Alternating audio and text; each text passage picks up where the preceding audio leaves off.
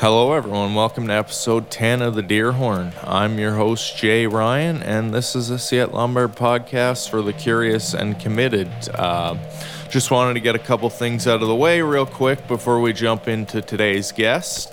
Folded Note Records recently did a second version, a more pinker version of my album Due To. And then I also recently did the Ambient Vault podcast.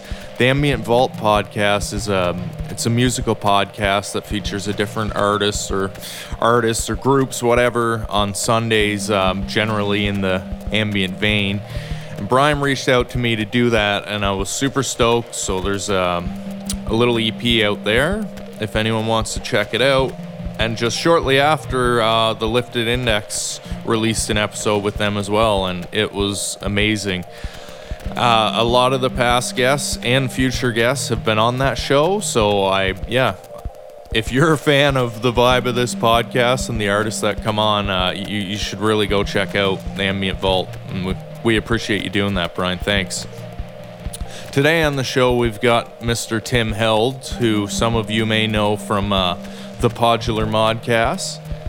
Tim reached out to me a little while ago to do the Podular Modcast, which was pretty surreal, but we got to talking and he's like, Well, why don't I do your show too? And we did both episodes in the same sitting. So I recommend you check out my episode of PodMod before you, you do this one because uh, we're both comedy fans and there's some callbacks and and stuff that you might miss out on if you didn't hear the other episode. And in this episode, we talk about everything from Bright Eyes to Brian Eno. Um, we get inside baseball on podcasts. We talk about Tim's first banana patching experience, as well as uh, some deep insights on his time with the Plumbutter. I sent him my Plumbutter over just to spend some time with before we did this show.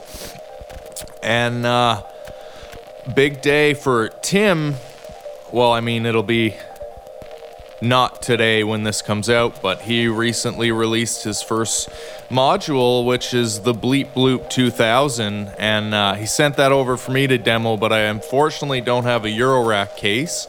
However, the Bleep Bloop 2000 is out now, and it's a pretty funny and awesome module, and I just wanted to say congrats, Tim. Um, I hope it does well, and I appreciate you coming on the show, buddy.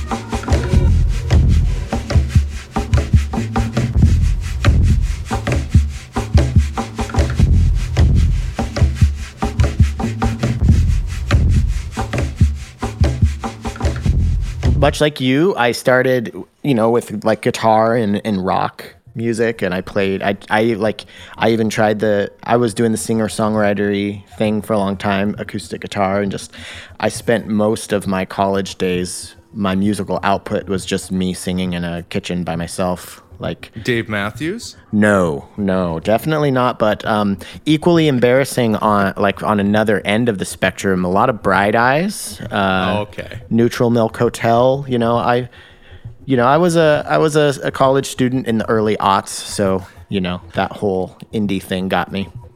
Can I just say that I feel like that is more embarrassing now than it was then. Totally. As in at, at the time, that was like the coolest thing in the world. I just think that yeah. era aged a little strangely, right? Yeah, just the the the extremely uh, what's the word I'm looking for? This the extremely earnest, like I am so fucking bummed out, you know, like and just so earnest about it. And you know, like I've suffered from depression since I was as long as I can remember. And you know, if there's one thing I could go back and tell myself, like as much as you love Conor, dude, he's making it worse. Like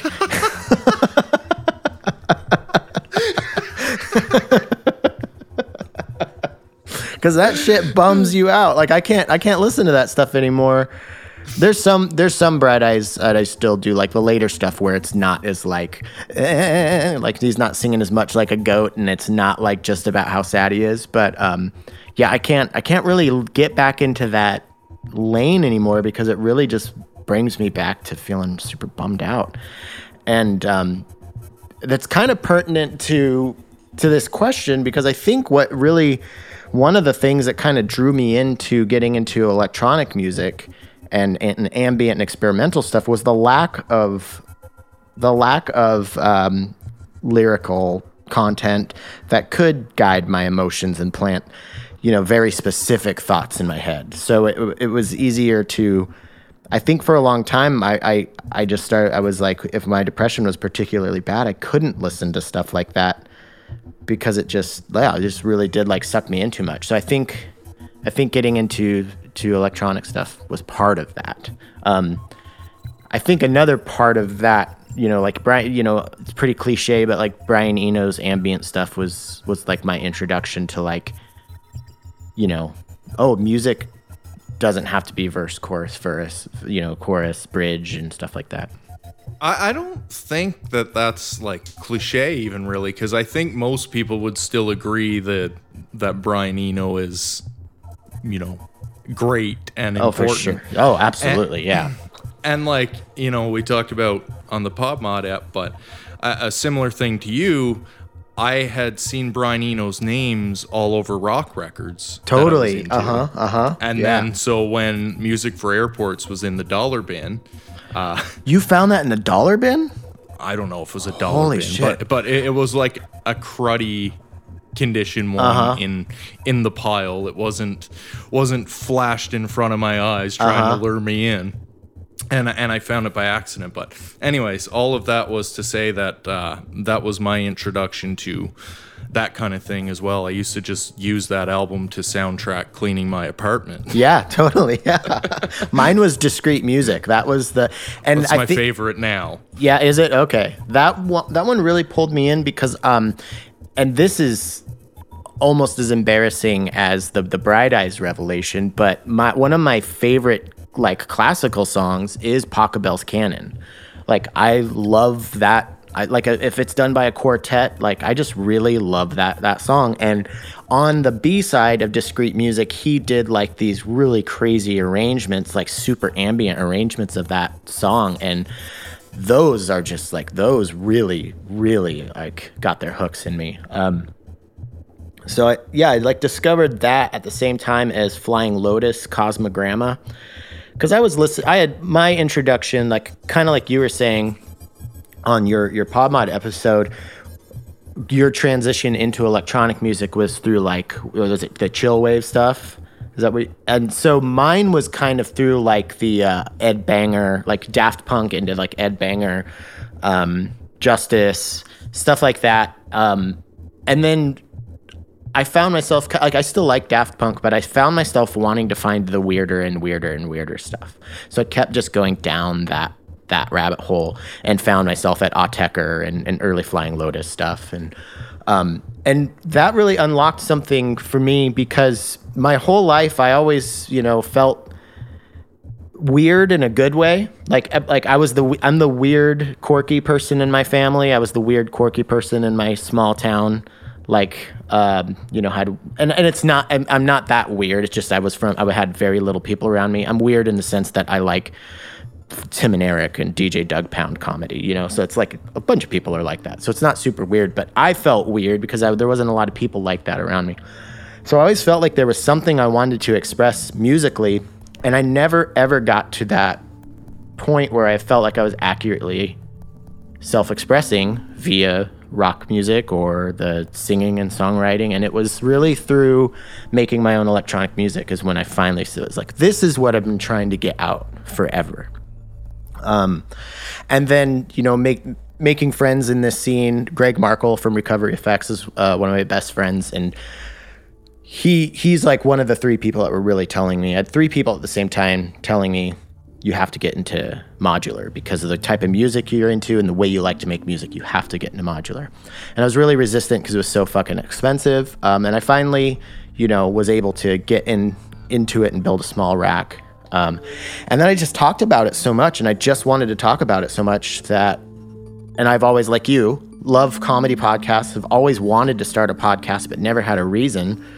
Now I had a reason. I could talk about modular shit with people. And it was, at the time, there were no other modular podcasts. Um, ben Wilson had done one, but it, it, it was like a year since he released one. He wasn't doing it anymore. So I was like, oh, I, I can corner this market too. So I had listeners almost like right away because there was no modular podcast. So I think my first episode, I had a couple hundred people listen to on the first episode because there was just nothing out there. So that was, it was, I, I was really lucky to get, well, I guess Mylar, Mylar was doing it. So I remember I was recording episodes. Sorry, this is so long winded. Um, can you I say? think that's what they're here for. Yeah. um, I really, I really wanted to bank a bunch of episodes before I released anything because I didn't want to be scrambling every week. So I made a deal with myself. It was five or 10. I forgot how many I ended up recording before I released. So I was recording them for months before. And I remember for that, that stint of, uh, I think it was like 2017 or 18, being really nervous that somebody was going to beat me to a modular podcast. You know, I was really fucking nervous about that. And Mylar did. Mylar launched uh, Why We Bleep in January, and my first episode came out in March. Well, but, at least he's nobody. Yeah, no. I was like, oh fuck. Well, my my podcast is done, and I I have to. I mean, Alex, if you're listening, I think I've thanked him for this before, and he didn't, you know, do it before me. But I have to thank him that he really only does them in person, and he releases them once a week or once a month. So if he was going to do a weekly thing the way I would have done it, I don't think Podmod would have ever taken off. Um, so thank God, Alex is once a month and only in person. so that's that's that's the that's the the elevator pitch in a tall building. Well, it's it's been a while now. What that this was how long ago? Uh, it's three and a half years. How does it feel to still be doing it? Uh, you know, something I've been thinking about a lot lately is, and and I'm not. This is gonna sound kind of like, I don't know. For I don't care what it sounds like. This is what it is. Because I am such a fucking like. I'm kind of like a procrastinator. I'm kind of lazy. I'm kind of ADHD. It's hard for me to, you know, finish things. Um, I can't believe I've done this on this schedule this long, but that was why I decided to do it. And because I love podcasts and I love weekly podcasts, it was very important to me that it was weekly. And I found myself because of like depression and stuff, like going months without being creative. And that made me feel more depressed. So it, I kind of did it to myself to keep myself honest. And I knew if I told people that it was a weekly thing, that I would have to stick to that. And because it people started listening to it like pretty early, um, I couldn't stop. You know, I was like, oh, there's already Yeah. people like expecting it every week. So I, I, I have kind of like imposed this thing on myself, which I'm so happy I did it. You know, because it's, it's, uh, yeah, it's, it's like been it's the best thing that I've done, and it's and it's it's so much fun to get to talk to new people. I've made I've made so many good friends because of it. You know, like you, like you, like me and you chat probably at least once every week or two. Like and have like pretty substantial chats via Instagram, and we've hung out in person, and um, you know, become friends with you know Abe from AI Synthesis and Eli from Mystic and and Eric Schlappy and, and Lisa Belladonna and Daedalus, like people that like I've looked up to that I now like kind of have regular. I mean, some of these people I haven't met in person, but but like you said, one of your best friends who you met through Deerhorn, you haven't met in person, but it's still like strong connections and stuff. Um, so it's just I feel so lucky for that. You know. Well, I think the funny thing now too is like the way you talk about like people like Lisa Belladonna and whatever is like you've become uh, a face and a personality uh, on that level too, and and I think by by doing what you do, like um, you realize that we're all just human beings. You know, what you can interview me or. Jamie Lidell or whatever, Yeah. and have a good conversation because we're all just human beings with, you know, modular interests. Uh-huh. it's it's uh, thank you for saying that I'm I I I can't accept that I'm in the same echelon as Lisa Belladonna. She's an absolute legend. But Yeah, yeah. I didn't mean that was no n- nothing against uh, Lisa. I, I just meant more in the sense that, you know, you came from what, like you said, you you weren't kind of anyone, and it grew quick. And now I think like your sense of humor and your vibe and your personality is something that a high number of the community is pretty aware of. well, that's that makes me feel good because it is like this weird like. I can only see like the the metrics of like you know my podcast provider or whatever you know I can see how many people are listening and then you know at first I was like, are these numbers right? Because not very many people reach out to me. But then I was thinking, like, how often do I reach out to people who I'm a huge fan of? Like, not that often. So it's sometimes I feel like sometimes I, I, I don't feel like what you're talking about. It's just feel I like I'm just sitting in my messy living room and I get to talk to somebody today and then I gotta oh I gotta I don't know. It's um I I even believe that's called being humble, Tim. I, w- I wish I could take credit for being humble. I think it's actually me just being kind of a like a dipshit in a way. Like there, I can't unlock that part of my brain, and it's good because there's definitely a part of myself I had to like squash when I was in like rock bands and stuff that had kind of like I was in a I was in the only band in town, so I was the the the medium sized fish in a very small pond, and I fucking acted like it you know? I, and, and it, it grossed me out. So i'm just like thankful that whatever it is about this this medium and this this community i don't think this community really like suffers you know rock star mentalities and stuff like that. So all, all of this is working in my favor so i cannot take too much hum i can't eat too much humble pie is that how you use humble pie if you I eat humble No idea. if you eat humble pie, is that you like eating crow? Now I'm off on a tangent. But um, We're, we know the tangents, Tim. yeah. do I do that? Is that something? You've you've went on a few tangents. I mean, over how many episodes? Fuck, man. 160 something. That's nuts, dude. That's the thing that I look at. I'm like, what the fuck is going on? How am I doing this? Am I allowed to cuss? Yeah, yeah, go ahead. Um, I mean, I'm not gonna change the rating to R, but if Apple gets on to you, I'll just send them your way. Um, Yeah, it's and and uh, yeah, I, I I I forgot what we were talking about already. I went on a tangent. we were just talking about kind of the success of PodMod and you kind of becoming a, uh, what's the the word I know you love? Uh, like a Synthfluencer. synthfluencer. Yeah, I'm a fucking synthfluencer. I think that's so funny. And That's the worst. It is the worst, and and and there's a part of me that is just so like there's it, there's just such there's a fine line of this all getting gross, you know, like Totally. Instagram and and having sponsored content and and all of that. Like there's definitely a part of me that suffers not suffers, but like gets confused about where I draw these lines, and and basically I just try to be as like true to like my tastes as as I can, and. I like if if I like a company, it's like most of these companies are small one person businesses. Like, yeah, I'll I would I'll, I'll pump their shit. You know, I'll I'll definitely try to help help them and spread the word. Um, and uh, but all that said, like like I w- if if MeUndies did come knocking, like if there was a way to make Podmod my only job, I'm selling out, dude. The content won't change. I won't change the content, but I will I will sell products that I would use, like MeUndies or something like that. You know. Uh, This episode has been brought to you by Manscaped oh. 3.0. but also there's a part of me that doesn't like with the like between patreon and the sponsors that i have i am pretty proud to say that like all of the sponsors have been from the community you know?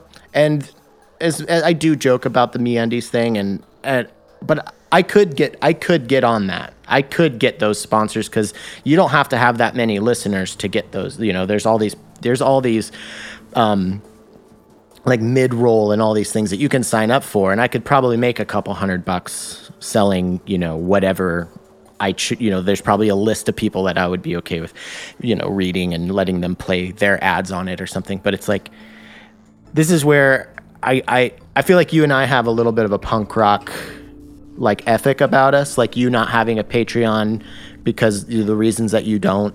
And like there there's something that i really like about if I can be sponsor, if I can keep this show afloat by helping promote stuff that is pertinent to this thing that we're talking about, that's that's pretty cool, you know. yeah, and I think, I mean, obviously, it it has grown in that sense too since you've started. You know, mm-hmm. like I, I and I know you still have some of the original sponsors, but you know, I I think you've there's slowly been more and more and other opportunities from bigger companies within our scene that are mm-hmm. still respected and whatever and you know like it's pretty crazy that you did what you did and it's here I I feel that sometimes. But do you but do you feel that with what you're doing too though? Don't you feel that no because it's harder when it's you? You started from like no one doing. When I came into the scene, I had Kyle and you and a few other things to help me out. You were kind of like you kind of made the path and then we all just Well- sort of, you know. Well, to to to be totally fair, I I came on and I had you know maybe one episode out, um, and Ben Wilson, DivKid, he reached out to me and said, "Hey, if you need any help, if you want me to come on the show or whatever," and that was fucking huge. I think it was episode fifteen or something.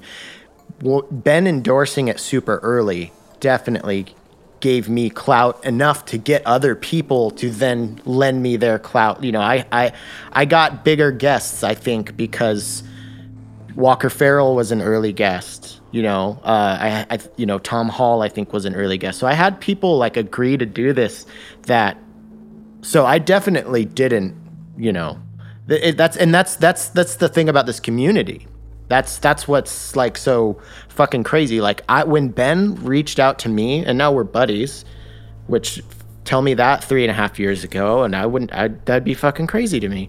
Um, but when he reached out to me, I, I was thinking to myself, well, maybe after a year I'll reach out to DivKid. Maybe he'll take me seriously after. And he reached out to me five episodes in. So, and that's it's just crazy. It's crazy to me. It, it's funny actually. I had a similar thing um 3 episodes in Nathan Moody reached out. Yeah, yeah. And, think and same thing he was on my you know long-term list and whatever but uh i i haven't talked to him about this i hope he'll still be willing to do the show but i was kind of hoping to have him be the the one year anniversary He will episode, or the, absolutely the 12th Yeah. episode because um well just because i am such a fan of his and Mm-hmm. and i think like the fact that he did that says so much about who he is and what he means to this community. you know? Totally. Yeah. Yeah. He was one of my early guests. Um, and it's funny, you know, like, especially like like Daedalus. Uh, I've had a few people like, "How did you get Daedalus?" I was like, "I asked." You know, like just ask people. You know, Yeah, and it's crazy. most of like I haven't met. You know, like the worst thing that I've got is like, nah, I'm not really into that. That's like okay, they're that's not their thing. They know, like podcasts aren't for everybody. Not everybody wants to sit here and talk about themselves for an hour. You know. Well, I think like that was the thing because I don't know that I mentioned this, but you were one of the f- very first podcasts I got into. Period. Oh no shit. Oh, I thought you were Like- like in a like- comedy podcast for a long time and stuff. No, no, no, no. It all kind of happened around the same time, but um, I didn't realize it was a popular medium. A- And I mm, didn't mm-hmm. really care about it too much until I did get deep into your show and, and the comedy podcasts and everything. And then when it came time to start my own, I realized this. Not everyone listens to them. yeah. they're not they're not for everyone, but I think the people that do really appreciate it, you know? Oh, totally. Yeah. And and I mean, I I've actually I'm coming to this point where I've for years have have listened to way more podcasts than music. And I'm I've got this like big idea that I'm brewing in my head for like this next project I want to do. And I'm finding like I'm starting to like come to this thing where I'm like, you know what? You can't listen to four podcasts a day. Like you need to listen to music so you can start thinking about your own thing because if you're listening to other people chatting about stuff like I've noticed that my brain kind of just sits idle and I'm starting to wonder if listening to as many podcasts as I do is making me dumber. At first I thought it was making me smarter from hearing all these new perspectives from all these different people, but I don't know. Now I'm just like listening to a bunch of comedy podcasts and they're just talking about nonsense and I'm like how often is my brain doing creative stuff you know? It's it's weird but I, I just love the medium so much. I'm like it it brings me so much comfort and it's the best thing to do when you're like doing like work and stuff. Like i just got into the h3 podcast with ethan klein. Do you know that one I do not. that's a pretty good one but yeah me and you have a lot of crossover i think um Comedy. comedy yeah you see my ceiling fan and my low angle and my bad lighting in here there's some uh, inside jokes for everybody who gets them um, but where are we what are we talking about well, we were really going inside baseball on podcasts. I yeah think. I mean it's I, so i wonder about this sometimes like because I've, I've had Jamie Lidell on. I've had you know i've talked to kyle. Um uh who else I've, i know i've talked to multiple podcast hosts but like it's hard for me not to like nerd out on just what we're talking about because we both do this thing. But then sometimes i got to remember like not everybody has a podcast and it's like is it that interesting to listen to you know Well, I mean, there's always. Uh, I I don't think it's too difficult to fast forward on That's mobile true. devices these days. Yeah. All right. If you've been fast forwarding past the podcast talk, we're we're we're past it. Yeah. I'll I'll make I'll make a note in the intro if you don't want to hear us talk about podcasts. I can't guarantee I'm done talking about it. I was yeah. I can't either. It's kind of fun, right? Especially when, um, you know, or ours are pretty similar in what the goal is. Mm-hmm. I, I get really excited talking about it to other aud- other hosts because it's definitely stuff that like I would like to like. I would love to like me, you, and Kyle go get a beer, and just us, so we could really like dive into it without it being an imposition on you know other people being like, oh my god, these fucking guys. But like, you know, Yeah, that, and that's the thing. Like classic podcast guy too. We've got to record every conversation. yeah. That's dude. What, yeah, uh, yeah, when I first started, I wanted to record everything. I was like, who can I talk to? It's like, but Yeah, I uh speaking of Kyle, he's he's gonna be a bonus episode of the Deerhorn eventually too, because I listened to this panel with uh, a bunch of people basically. It was a podcast, but it was like a panel of of different synth designers and artists talking about and honoring Don Buchla. And they took questions at the end, or they asked questions, and one of them was uh, who currently is you know, carrying on the legacy of Don Buchla, the spirit, whatever, and someone just yells, Peter Blasser. so I, I thought it'd be cool to have Kyle on and, and kind of compare Buchla and Ciat-Lonbarde a little bit. Can now because they're both banana jack, can you use them together, or do you have to make sure you have some sort of like interface between for voltages and stuff? Uh, I, I think with those in particular, you're pretty safe as long as they're grounded. Okay. I- I, I thought know- banana jacks weren't grounded. Well, they have ground jacks, so so there's a ground banana. Okay. and I there should be, I think, a black one on the side of Plumbutter somewhere there, if it's nearby. Oh yeah. Uh huh. Uh huh. Yeah, so like if you had an easel, you'd just patch that to the ground jack on the easel, and then okay. you can cross patch. Certain things like uh, uh, can be sensitive with negative voltage and stuff, but I, I don't think the the 208 Buchla, the easel, is too too sensitive. So you don't use them together? Oh yeah. Oh, you do. Okay. Yeah, but I, I'm not like I see it all the time where people, especially with Seattle Lombard, will be on forums and be like, "Can I patch this in here? What if this?" I don't give a shit. It's going in there. If it blows up, it fucking blows up. That's kind of the spirit. I feel like that that goes along with the spirit of of Ciat-Lonbarde. Oh, well, like you know, I get it. If you have a, a five thousand dollar Buchla instrument, you probably don't Right. want to blow it up, and you can do your research to find things out. But in, in all honesty, like I've I've never really done that research, and I've never had any issue. And perhaps it's because the Ciat-Lonbarde instruments are so uh, wild that then all my shit might be broke. I don't know. Yeah. hey, as long as it's still pumping out noise, you know. as long as it's fitting in my tracks. Yeah. Oh, that's awesome. Um, yeah. Yeah, this So- thing's fun. was so I guess um, in case for some reason, well, how would they know? No one would know this unless they follow you and me, I suppose. But I sent Tim my Plumbutter to play with before having him on the deer horn because I thought having a guest on on the deer horn that had no idea what Ciat-Lonbarde is might be a little strange. Definitely. And uh, I mean, you've been a busy, busy person, but I think you've had some time to play with it. The first thing I'm curious about is this your first time playing with banana jacks? Yeah, I've, I've never even played with a Buchla before. So Which you I and Kyle ashamed haven't that. traded yet. I know We have not. talked about that. We've talked about it, but we have not traded yet. I'm really looking forward to that. How do you like them? The just the actual banana jacks. Yeah, like patching in general. Um, I think it's there is something just like very basically just physically more pleasing about the way it feels to plug them in. I I like the stackable. I like that you can I like the cross stacking and like it seems like you can stack them forever and it doesn't really matter. Like there are no buffered mults, I don't think in banana jack territory, right? Because I think that has to do with some. Kyle's explained it has something to do with the lack of grounding or something like that.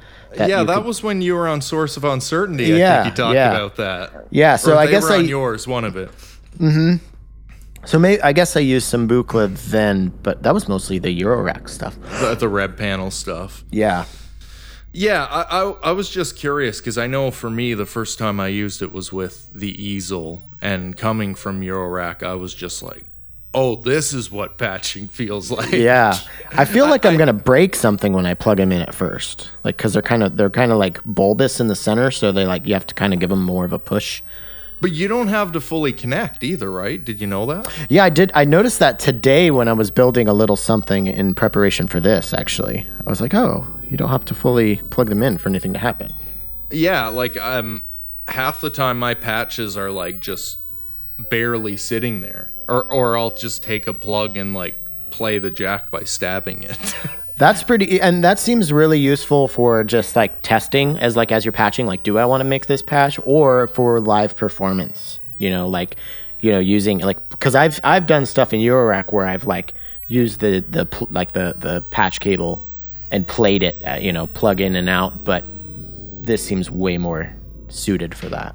Yeah, because you can get the clicks and stuff with your Definitely. right? Mm-hmm. And, and like, just as an example, like I have this thing, which is uh, Din Datten Dudero Stuber. It's a Peter Blasser thing. Obviously.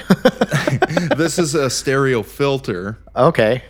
and all of these jacks are androgynous, Okay. meaning okay. they can be inputs or outputs. Uh huh. And this thing has, like, there's no way to tame it. Yeah. But back to like the childlike play I was talking about when when you had me on your show. That's all I do with this is just take a cable and poke here, poke there, poke Uh-huh, here, poke there until something cool happens. And I so it seems like I thought maybe the color code was the, so the color code is not across the pla- across the the format. It's it's within a particular instrument because it seems like there's specific ins and outs on Plumbutter. Yeah, on the Ciat-Lonbarde stuff, Dindat and Dudero's like uh like a side kind of extra obtuse thing. Uh huh. Okay. So on the, on the Ciat-Lonbarde stuff, it is like the colors do play a role, and, and that's part of the reason like that I love them as well because I can patch instinctively based on color. Once you know what's what, right? Yeah, yeah. So I, I kind once I got there, I was definitely having a little bit more fun with it. But I have to, I have to be totally honest with you. The first couple hours I spent with it, and I and I kept telling myself, it's like, well, this isn't true because you don't know it. But I was like, I think I hate this thing. I was like getting mad at it. I was like, what the fuck is going on? Like, is I was like, and then I was plugging stuff in, and I was like, okay, I made all these connections for this to happen. I was like, what the fuck?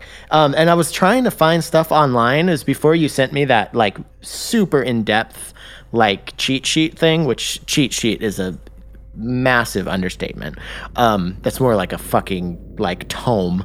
Um, but like I was looking on YouTube, like how to use Plumbutter, and then of course like there's a video of Peter Blasser like quote unquote explaining what the Plumbutter is, and Oh, that must have been helpful. N- No.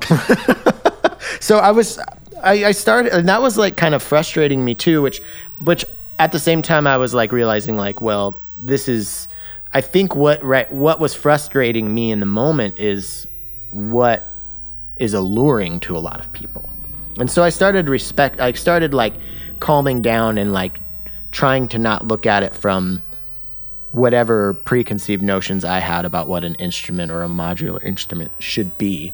Um, and so I think it's it's it's I, I've warmed up to it, especially once I realized I could play audio through it. I think I I'll send you the one thing that I made that I'm like comfortable sharing with people as a piece of music I made, and it was me playing some samples from my Eurorack through through Plumbutter. But it, I thought it sounded pretty cool. Um, and I actually, the thing that I patched up before we started chatting today, I'm like, this is one of my favorite things that I've done with it.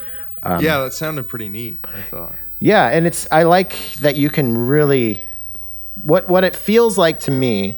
My my sense of it is like with this, if I was going to do a, a live performance, I think I would start with about what I have patched up right now and bring a bunch of patch cables with me, and the performance would be there'd be. It feels like this opens itself up to a lot more live patching than Eurorack would. Is that is that true?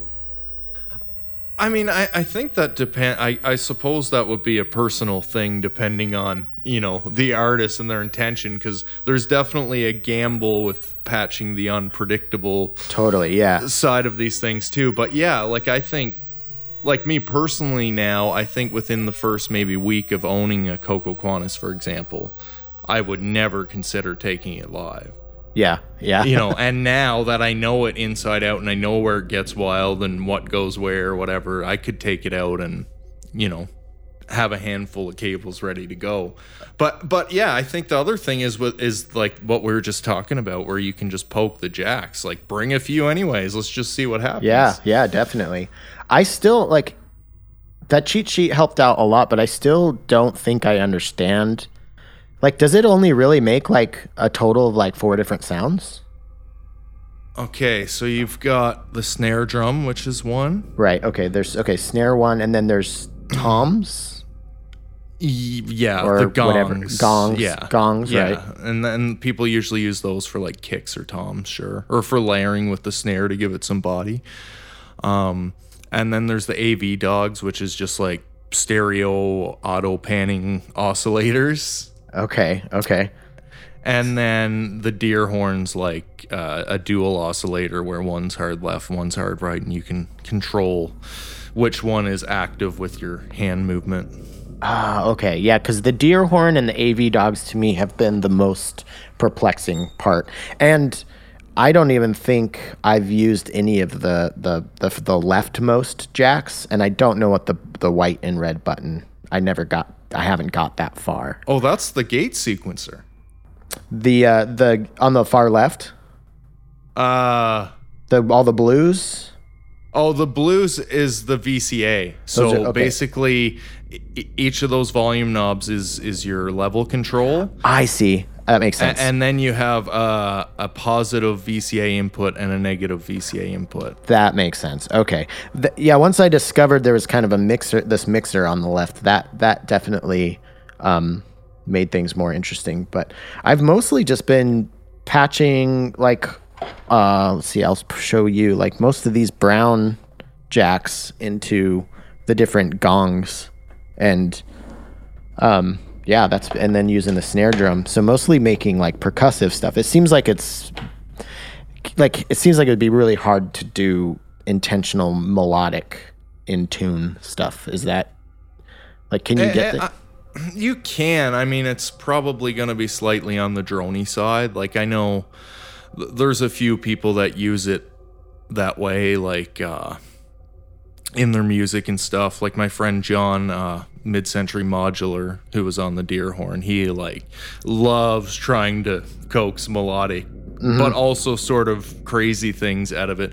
You can do it. Like I know, I, I did a few YouTube videos where they were like mostly like drones and stuff that were mm-hmm. pretty and melodic, and and that those videos definitely like got the emails like, "Hey, is is that easy to do on this?" And for me, it was, but that you know, I I don't know that everyone's gonna feel the same way about Yeah. pa- the patience required and i wish i said this on on the episode we just did but you know we were talking about gear and stuff how fucking sweet would it be if you could buy patience Yeah. Dude, I would pay a premium for that shit. right like Yeah. you know like you just got an mpc one so like 200 bucks automatically you're gonna sit down read the manual know all the shit and it's not gonna bother you at all yeah, yeah. Dude, I've always had this fantasy of being able to take a book and like shove it in my ear and just have all of the information in my head. Like I just want to do that with like the MPC 1 Bible. You know, just like cuz you know once you if I fully understood this, I wouldn't need anything else. You know, I could make any type of music I wanted and I could play it live and I could produce it on it and all of it. But to me, I've been reticent to get into so like that's a great thing to bring up. I feel like from the MPC 1 to the Plumbutter, these are opposite ends of the spectrum. oh are they ever Yeah, you know, and I've been very, very reluctant to pull the trigger on something like an MPC one because I've always, you know, I just dove headfirst into modular. All my sets that I do are, you know, only modular. I've, I think since modular, I may have used like a, an external like synth, um, or like a guitar, pian- or a, a bass or something, but. I've never done like external sequencing with a computer or MIDI or used any of that because I've always kind of that punk rock. But it's but I, I was starting to realize it's just fucking dumb on my part, like because I was starting to I'm like playing sets and like feeling like oh my set was not even one of the best sets of the night. That person's set was way better. That person's set was way better. Well, yeah, because they're using like the technology that's available to do like to do awesome shit. Um, so that's why I got into this, but there's still a piece of me that is so much more drawn, even though I was really frustrated by this and it's not mu- like the music that's coming out of it that I'm making on it isn't necessarily like the music that I feel like is coming from my soul. There's something that is just like that sucks you in about it, you know? Like that and that and that's and whatever that is the opposite of that is kind of turns me off. So like like you're saying with patience I, I i really have to steel myself to sit down and learn the mpc one to where i could just sit here and fuck around with the Plumbutter for for hours and not feel like i'm doing homework or something. You know, like I've found, um, I bought and sold a lot of gear in the last, I don't know, we'll say five years, because I don't think I was too too bad into the weeds uh, pre-modular, but, and the one thing that I found in that time that matters to me more than anything else is interface. definitely yes Like yes i, agree. I, agree don't care how the oscillator or the filter sounds. If I've got to go into 15 menus and assign a macro knob and type in a cheat code and hook up my PlayStation and go for a bike ride to be able to make sound, uh-huh I'm probably never going to touch it. i'm with you totally A- And I hear this all the time because my favorite synth is still one of the very first that ever existed, which is the Mini Moog. And and the easel falls there too. I think both Don and Bob first time around nailed it. Yeah I think those, and this ties back to our our, our instrument com, um, conversation. So back then, performers were musicians first and foremost, and this is not to to throw shade at anyone who doesn't come from that background. But the interface on those instruments were designed for people who were used to beating on a drum kit or playing a guitar where you know, the knobs are big, there's a ton of feedback, and there's a limited amount of things you can do. Just mm-hmm. like a guitar, without a pedal board, you don't have, you know, apart from the magic in your fingers, a ton of tonal range. yeah yeah totally And that's what I love. And that and that was the hardest thing to learn from buying and selling so much gear is is its interface. And I, I think that kind of for me personally is a big part of the problem with Eurorack. No matter how much depth and you know, delay, sampler, granular, whatever you put into a module, it's still gonna be like a little too small for me to want to touch. mm, mm-hmm. You know? But Yeah. but yeah, I mean that was a long tangent. That's just something that I'm passionate about and that I think, you know, like ultimately I have to want to play it. I don't care what the the spec sheet is. Yeah, no, I'm I'm with you 100%. And and that was kind of like that's the double-edged sword that is uh, the Plumbutter for me because I look at it and I'm like I want to play with that. But then when I start to play with it, I'm like this makes no sense to me and, and then it like intimidates me and it and it like almost mocks me. Like especially with like watching, you know, p- like videos of Peter Blasser talk and stuff, there seems to definitely be a little bit of a like yeah, you fucking figure it out, you know? Like, which I respect, but at the same time kind of pisses me off, you know? And that's, and like, that's all on me. I, I know that's all on me. But I, like, yeah, I was just, I, I was kind of laughing at myself, being like, you're getting way too angry at this machine because it's really like, you just, have you tried to figure it out? Like, I was getting mad at it before I even like looked at any of the cheat sheets, or I was just trying to see what I could do with it, you know? And like, that's I not the best way to do it. Okay, okay, I can't wait. Do you think you would have felt the same way if you hadn't attempted listening to the Peter Blasser episode of the Deerhorn first? that I think that probably there's no way that didn't shape. It it didn't help, right? It didn't help. No, it didn't. It didn't. Um, I, I don't know Peter. I don't. I don't. I'm, I, you know, I've only seen him talk on videos and stuff like that. And he's uh, he just seems to be like one of those guys. that's like on his. He's on his own wavelength, you know, and and I think uh, that's really there's a part. There's a huge part of me that sees somebody like him, and then it makes me feel like oh, for lack of a, a better term, but I'm going to use a, a, one of the youth's terms right now, a basic bitch. You know, like a normie. Right. I feel like a normie. I feel like Yeah. when I watch him talk and I look at his designs and and I feel like I get frustrated when I can't understand what he's saying or what he's talking about. Part of me, I think I get frustrated because I'm mad at myself for not understanding it and then I just feel it, it kind of makes me feel like the type of person that buys art for their house at like um, you know, at like a department store or something, you know? Like Like to, I feel like to somebody like Peter Blasser, I'm like the equivalent of somebody who would hang "Live, Laugh, Love" signs in my kitchen or something. You know what I mean? that is uh yeah I, I do know what you mean for sure and I, I feel that way with uh you know not just peter but there's a lot of people who you know just seem to be on other wavelengths that i can't uh quite understand Yeah. and and it, it helps you know at this as as sometimes it can be troubling but i think at the same time it helps me uh stay grounded and appreciate being there Yeah, yeah. Well, so it's it, it makes me think of like growing up. Like there, you you see interviews of some of your favorite like your favorite rock stars or whatever. Um, and you know there there are lyrics. I've always been a lyrics guy, so this is kind of like a, an analogy I use for that's kind of a parallel to this is there are the people who write the lyrics and then somebody will ask them, "What did you mean by this?" and they'll say, "What did it mean to you?" and they won't tell you and they'll say like oh well i don't really you know i don't really know it just came out of me or something and like and i and people and there's like a mystery to that that i think is very very useful and it adds to like lo- i love lore and i love mystique and and that's what that's that's one of the greatest things about art. And like there there's the fourth wall is a very important barrier in a lot of cases.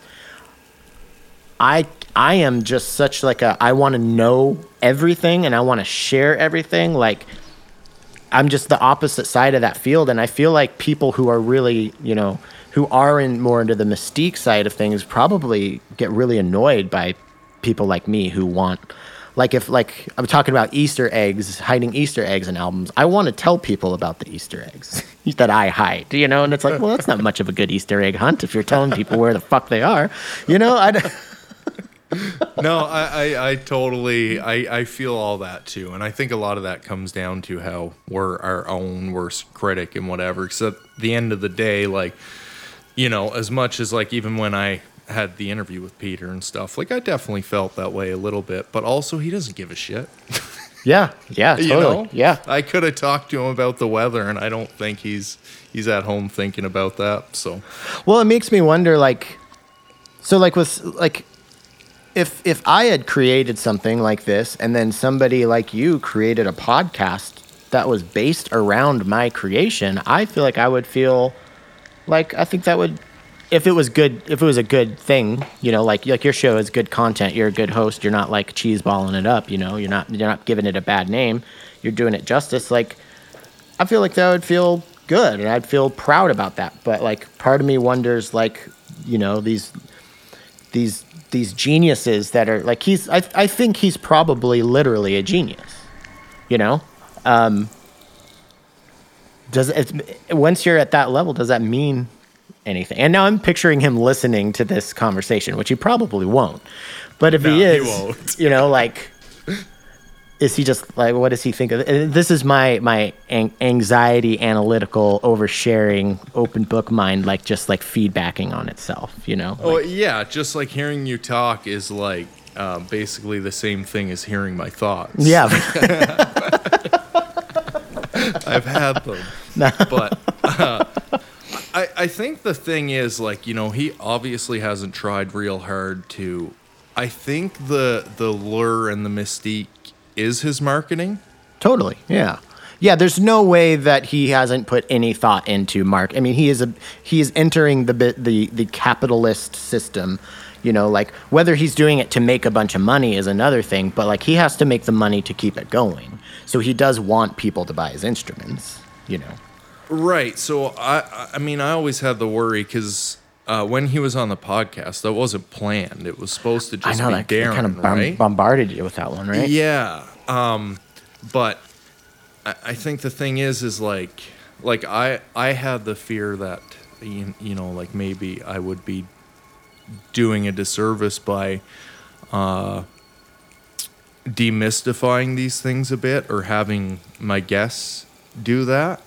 But but the thing is with the deer horn is it's it's like I said, it's not necessarily the sound of the oscillators and whatever. It's more how people use them in their works, how it inspires them, which I think is like its own specific uh, version of lure or something It's- well, that that's a service.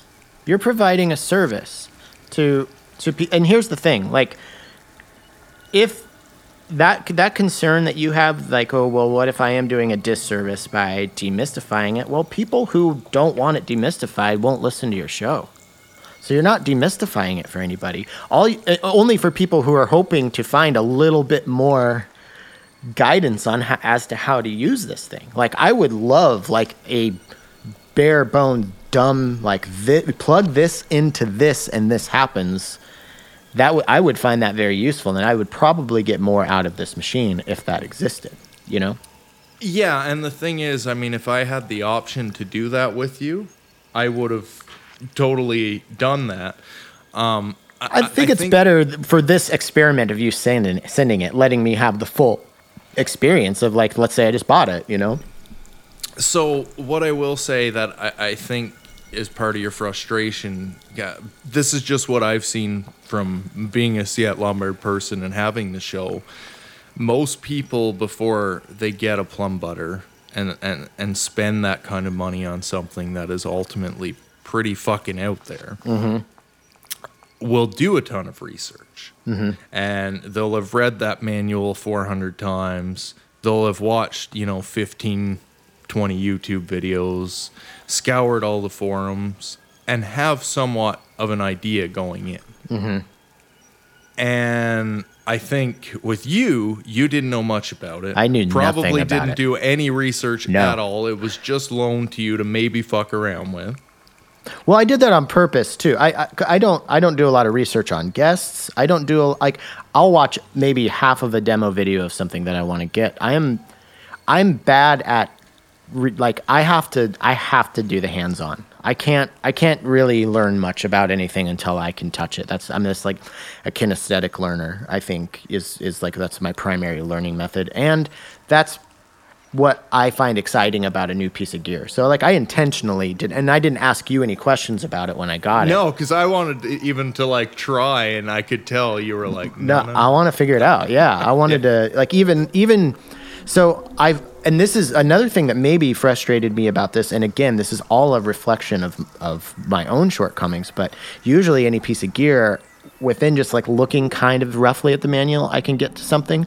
I had to do all of the patch. Ex- I had to do like four patch examples. So those like patch recipes that are in that, I had to do like four of those before I started wrapping my head around it. And that to me for some fucking meathead reason felt like a failure you know so like like i can't express enough that all of my frustrations were all my fault like i can't and I, I, I was thinking long and hard about how I wanted to talk about this frustration because I wanted to make sure that I wasn't like this thing fucking sucks because it doesn't. I fucking suck. You know? Uh, I, you know, I I would disagree with uh, both of those statements, but Uh. I, I think the thing is, all I was getting at with the like people doing the research is that because I, also see on the opposite end of the coin, someone will get one or or any of the Ciat-Lonbarde, and two or three days they're flipping it. It's Yeah. not for me. yeah. That seems like not enough time. No, but I think uh, like like for me, I was hooked right away. I haven't made a track without these things since I've got it. And you're talking to a guy that flips a lot of gear. Yeah, right, right. Y- Yeah. You know, th- they've been constants for me, and I continue to want to learn them and grow them and and whatever. But I, I think it's just one of those things. Like it's it's if it was for everybody, you know, Ciat-Lonbarde uh, would be Moog or something. Exactly. it, it, it's it's not. Right. It- it's you know, and and the lure and the maybe the uh, exclusivity, if that's a word. Like maybe that's all part of it. And, I think it and- is. Yeah, for sure. and and I know that's certainly a thing in the Buchla world and stuff. And and I wanted with the Deerhorn and whatever voice I have in the community or the voice that I can offer people to just take that part away a little bit. Yeah. I think well, one thing I'll say about having you having a podcast, like say I know I mean, this is all it's kind of we can't really talk about my experience with this without you, but let's just say that I had just got this, right? And and you had your podcast, and I knew a podcast existed around this, but I didn't get it from you. I just picked it up because I was curious. That frustration that I had at the beginning had if, your podcast wasn't there, I probably would have been like these things are not what they're cracked up to be or anything like that. But one thing that kept me going was like like I know I know Jay. Jay's a smart guy. He's a good musician. He's messed with all the formats. He started a fucking podcast about this. So there's something to it. You know, that was the that was the big thing that was kind of like and I'm like Heimbach loves him. Nathan Moody loves him. You know, like Ed Ball wouldn't shut up about how bad he wanted one. You know, I'm like, there's something to this, you know? So The other thing is, I think people have different avenues of of where they want to come into Ciat-Lonbarde. Mm-hmm.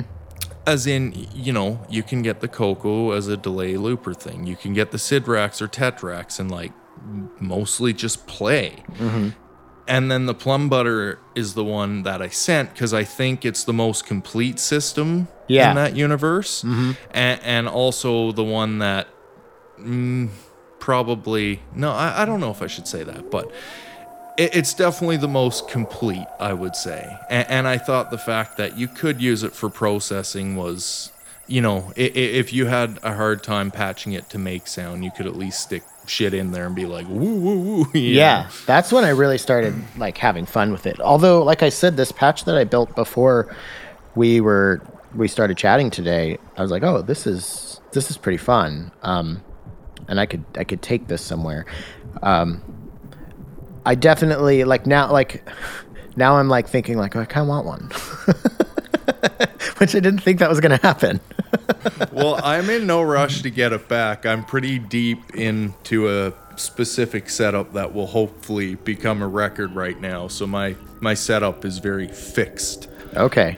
Well, when I send it back, I'm going to send a little thank you gift as well. So I really appreciate you lending me this like amazing and expensive instrument for so long. Shipping it shipping your baby international you know like i, I can't I, I i wanted to make sure that i i accurately expressed how much i appreciate that and how much i appreciate you dealing with my scheduling snafus to make all this happen. And yeah like your generosity uh, I just I I- i'm kind of i'm kind of still in awe about the whole thing. So thank you. This is so cool. It's so cool Hey man, no problem at all. Um, I've always been the type of person that if I had cool things, I wanted to share them.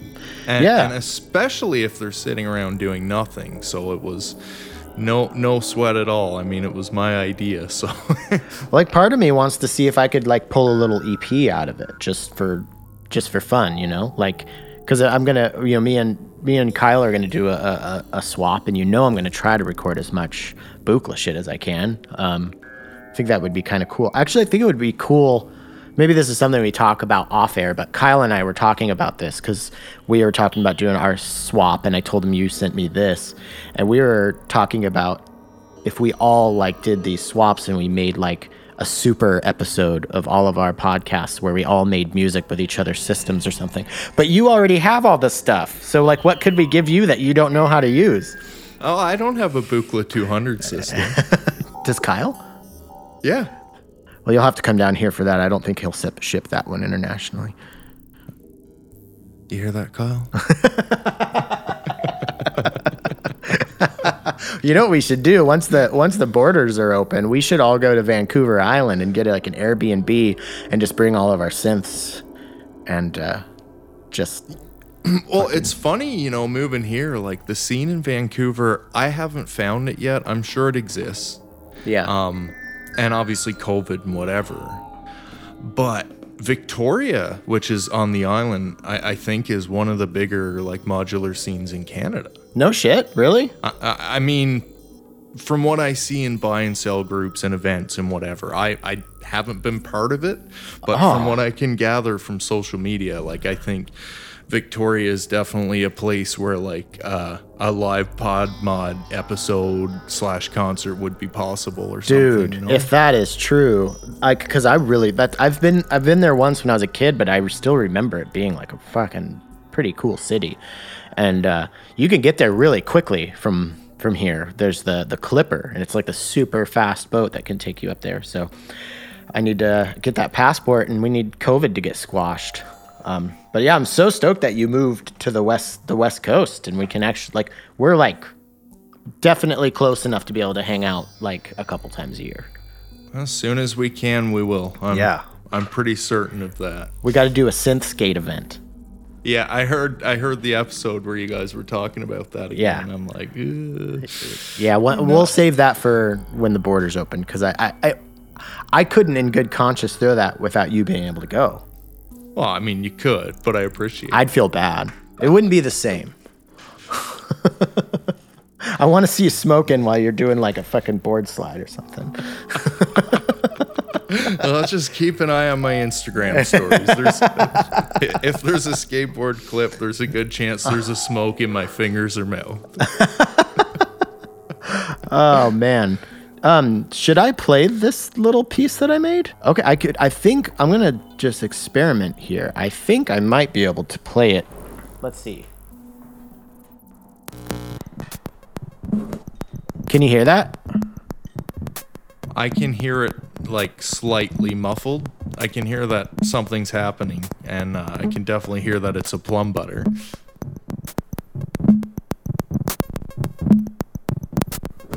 So this is about as far as I can get on a plum butter. So if I were to guess, are you triggering the uh, ultrasounds? Is that what's doing like the really high clicky thing? Yeah, I think that is what is doing the high click. Like the very middle section with the yellow outputs? Yeah.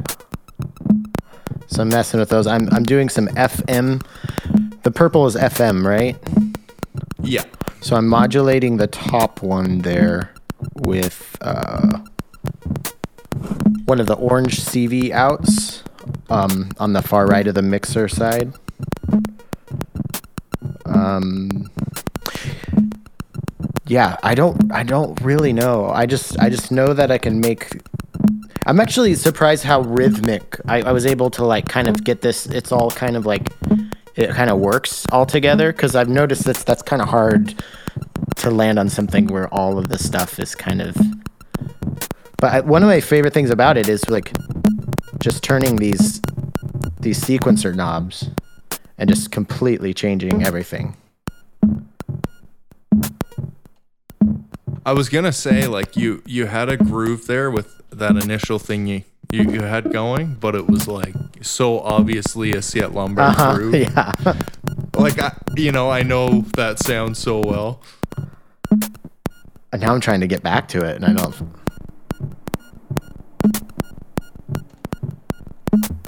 I never got the Deerhorn. Like I never, under, which I felt really bad because like it's your the name of your the podcast, but I thought that was more uh, because it sounded Yeah. cool versus it being like my favorite thing out of them. I mean, I sold my actual Deerhorn. uh, wait, you sold your Deerhorn? Wait, Yeah. isn't that what this is on the right side of the Plumbutter? That's like it, it is, but you can get a standalone that's essentially three of those. Oh. So you have like Okay. a, a six oscillator synth or whatever. Okay. All right. Well, that's But yeah, it was just it's too hard to tune. Yeah, that's my beat. I figured I figured since we talked about it, Yeah. I should I should play it for a second. But uh, yeah. Well, that's that's the first, I think, the first live jam. Oh, on the nice, so nice. that's cool. Yeah. That said, I think I want to try to make something on my Eurorack and then process it through the Plumbutter. yeah. There you Um, go.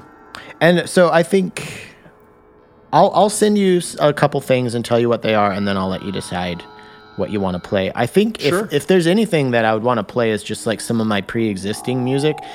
Um, it'd be one of the the tracks from one of my remote performances. That's like that's like my favorite shit that I do and that I've done. Um, yeah. So like I have, I have a YouTube channel and I just go out and I make like these short films and play in weird spots and like I played in front of a an erupting geyser in Yellowstone and in front of a you know a bison in Yellowstone and I just try to find really cool areas to play and create little films and um yeah I'm just I'm just really really fucking proud of those. Well, uh, yeah, like I said, I, I've seen them. They're great. I know this, but I assume that was more for anyone that that isn't in Timland.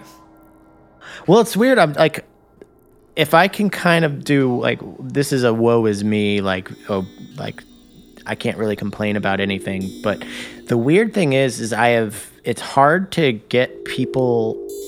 I think I in a lot of people's heads I'm the podcast guy, so I don't think a lot of people come to me for music or video content.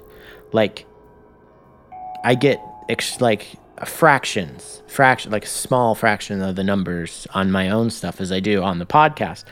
And so like I'm always trying to like it's just this weird like it's totally ego driven, I'm sure. And I feel kind of gross even talking about it. But the, re- the reason I'm trying to talk about these videos is I really want people to watch them because I think I think I've done a really good job on them and it doesn't seem like they have I agree. kind of seen the light of day as much as I'd anticipated. But I don't even know what that means really. But yeah, watch my videos. It'll make me feel good.